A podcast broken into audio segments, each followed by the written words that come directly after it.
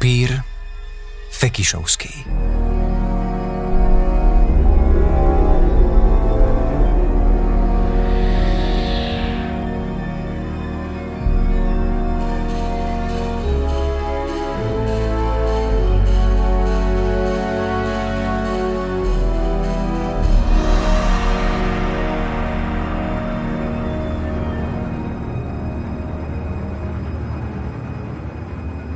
Keď staré kroniky neklamú, stalo sa to niekedy okolo roku tisíc deväťsto.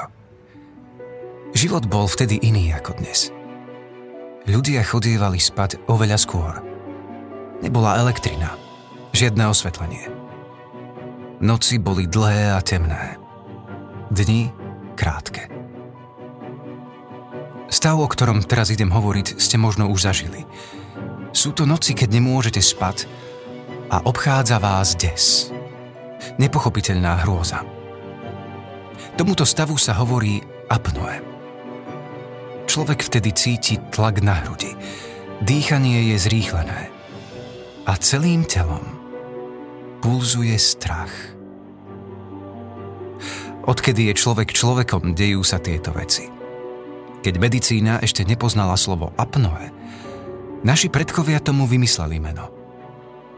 Upír. Ten, o ktorom vám idem porozprávať, sa po smrti vrátil medzi živých, aby trápil tú, ktorá mu bola najbližšia.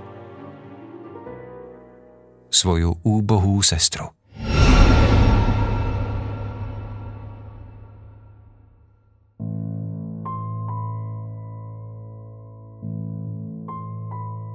Boli to zvláštne dievčatá.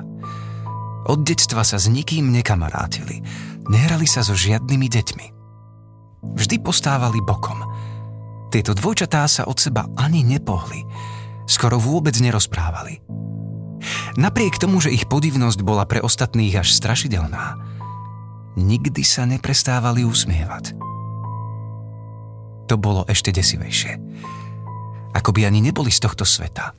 Nič nechceli, nič nepotrebovali, iba jedna druhú. Vyrastali v malom dome s jedinou izbou.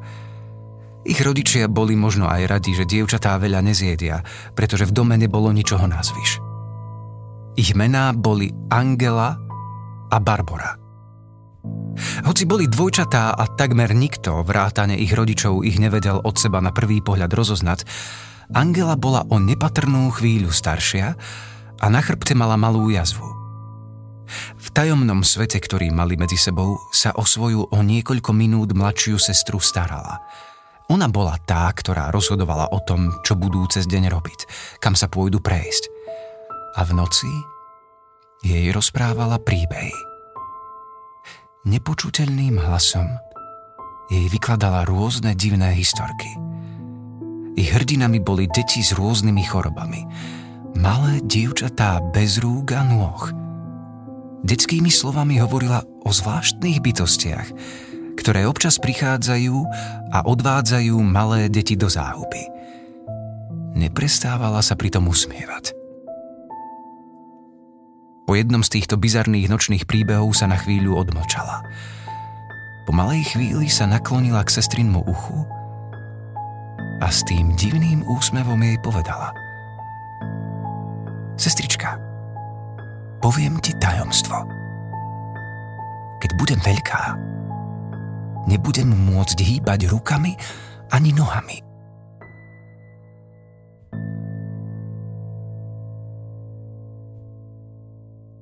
Jej desivá predpoveď sa naplnila.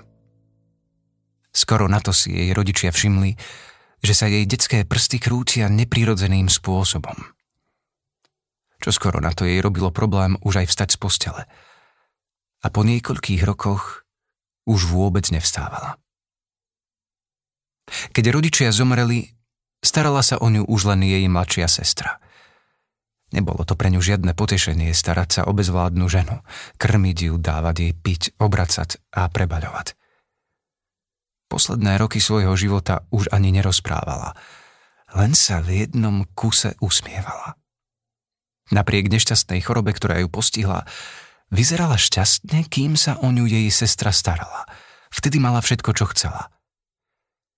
To sa ale začalo skoro meniť.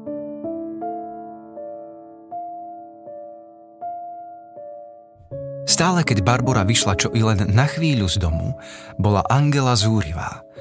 Nedokázala rešpektovať dokonca ani to, že išla nabrať vodu zo studne. Musela byť stále pri nej. Chvíle, keď jej mladšia sestra mala pre seba, boli vtedy, keď jej staršia sestra spala. Vtedy rýchlo porobila, čo bolo treba. Nakrmila zvieratá, podojila kravu a utekala naspäť k sestre, aby bola pri nej ešte predtým, ako sa zobudí. Jej smrť si nikdy neprijala. Bola rozhodnutá, že budú spolu navždy. Alebo kým bude treba.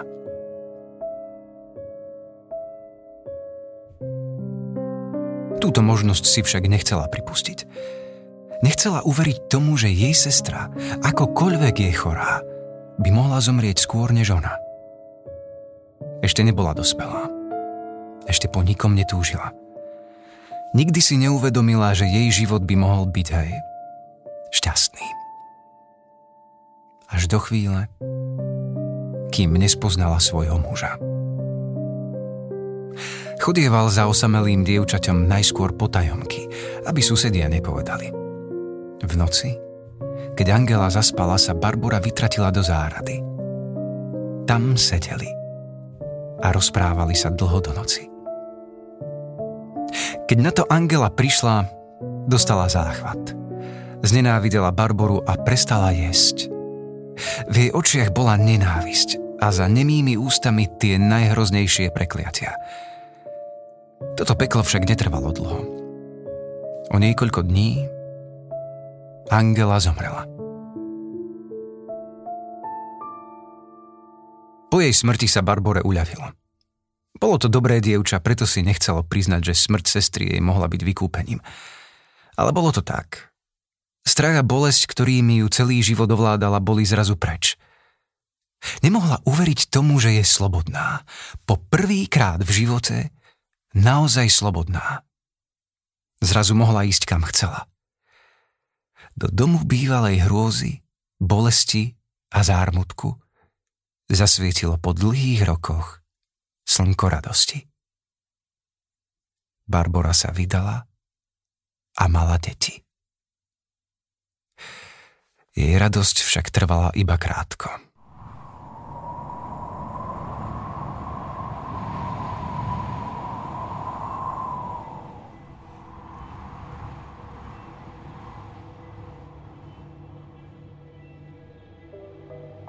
Raz, keď deti išli spať, išla po tme zavrieť dvere do malej maštale, ktorú mali za domom. Bola zima. Fúkalo a po zemi sa šíril mráz. Vošla dnu. Zrazu sa za ňou zabuchli dvere. V úplnej tme sa obzerala všade okolo. Snažila sa zorientovať. Aspoň malý náznak svetla, záchytný bod. Čo sa to robí? Ondrej! Volala potichy na svojho manžela. Dvere vyzerali byť zamknuté zvonka. Nechcela kričať nahlas, aby nezobudila deti. Jej oči si postupne začali zvykať na tmu. V tom si všimla, že pod truhlicou so zemiakmi je kus bielej látky. Sklonila sa k nej. Tú látku spoznala. Bol to kúsok šiat, v ktorých pochovali jej sestru Angelu. Za malým oknom do záhrady si všimla pohyb. Postavila sa na truhlicu, aby lepšie videla, čo sa deje. Dúfala, že to bude Ondrej, ktorý ju išiel hľadať. Postava, ktorú uvidela, však nebol jej manžel Ondrej. Uvidela svoju niekoľko rokov mŕtvú sestru.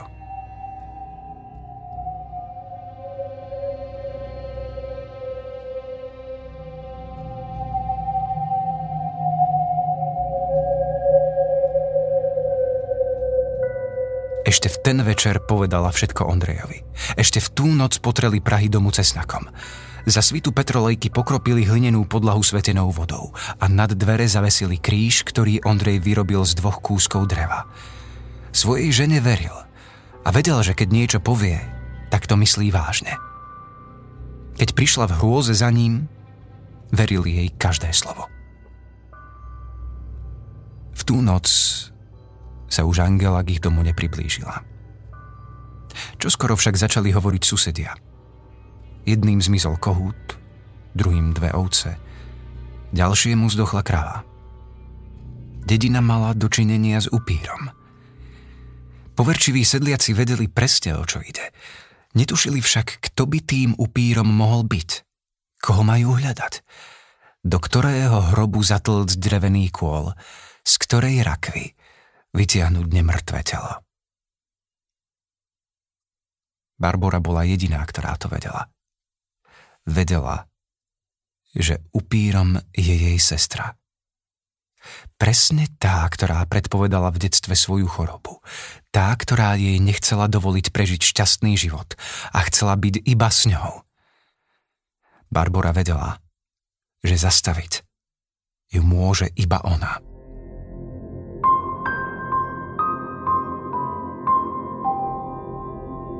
Bola hlboká noc. Spala ona, spal aj jej manžel. Jej oči sa pod viečkami pohybovali v hroznom sne. Cítila ju. Vidieť ju nemohla, pretože na mieste, kde sa nachádzala jej sestra, nie je svetlo. Nie je nič. Len smrť. A tma. Cítila jej mrazivú prítomnosť. Otvorila oči. V izbe, v ktorej kedysi žila s ňou, nebol nábytok, iba prázdne steny. Detská postielka bola preč. Ležiac na posteli sa porozliedala. Príšerný chlad vstúpil do jej tela. Nemohla sa ani pohnúť. Cítila, že zomiera.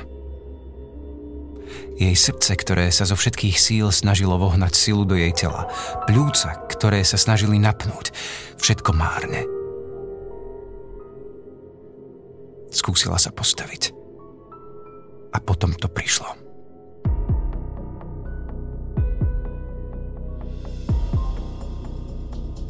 Pocítila to najskôr na chodidlách.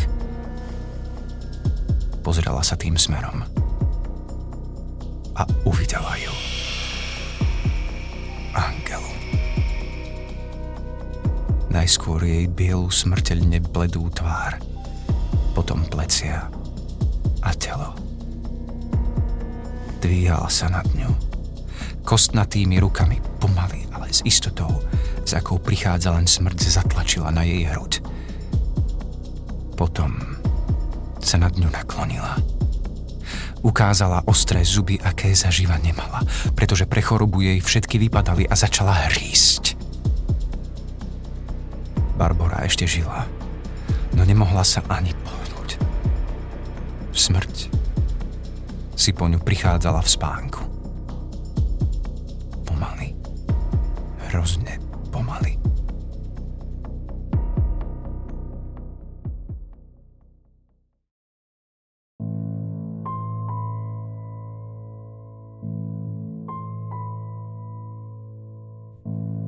Na druhý deň sa nezobudila.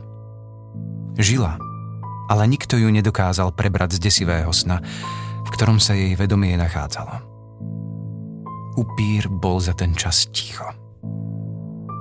Keď ju Ondrej po niekoľkých týždňoch prezliekal, všimol si, že má na chrbte malú jazvu. Presne tú, o ktorej mu kedysi hovorila Barbora. Tú, ktorá ju odlišovala od Angely. V šialenom hneve sa rozbehol na cintorín a holými rukami začal hrabať jej hrob. Prsty už mal krvavé, keď narazil na trúhlu. Otvoril ju. To, čo uvidel, nečakal. V hrobe nebola Angela, ale jeho žena. Zakričal jej meno. V žiali odstúpil od hrobu. Potom si však spomenul, na čo sem prišiel. S trasúcimi sa rukami vzal drevený kôl. Vrazil ho hlboko do srdca. Od toho dňa dal upír pokoj. Dokonca to vyzeralo, že Ondrejova žena sa dostáva z choroby. Bola však iná ako predtým. Nepatrne, ale predsa. Po rokoch manželstva si človek všimne každú, hoci aj maličkú zmenu. Keď sa s tým Ondrej zdôveril kňazovi pri spovedi, povedal mu, že je to pre chorobu. Po takej vážnej chorobe sa každý zmení a načas ho upokojil tým, že život sa vracia do normálnych koľají, iba trochu inak.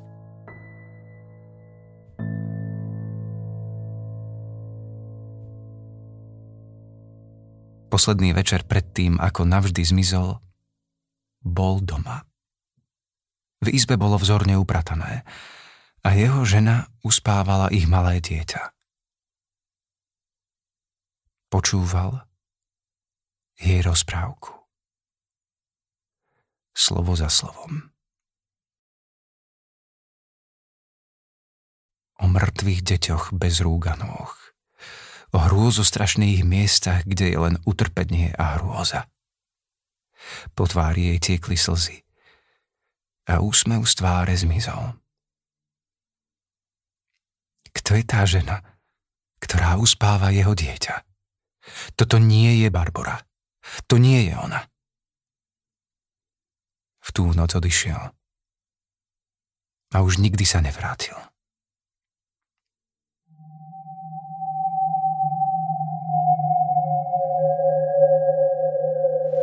Podľa toho, čo miestni hovoria, ich dieťa vyrástlo so svojou matkou, ktorá si po Ondrejovi už nikoho nenašla. Prežila pokojný život. K jeho koncu sa obrátila k Bohu a veľa sa modlila. Aké modlitby to boli, to nevie nikto. Možno chcela vyprosiť odpustenie pre seba a sestru, s ktorou sa v pekle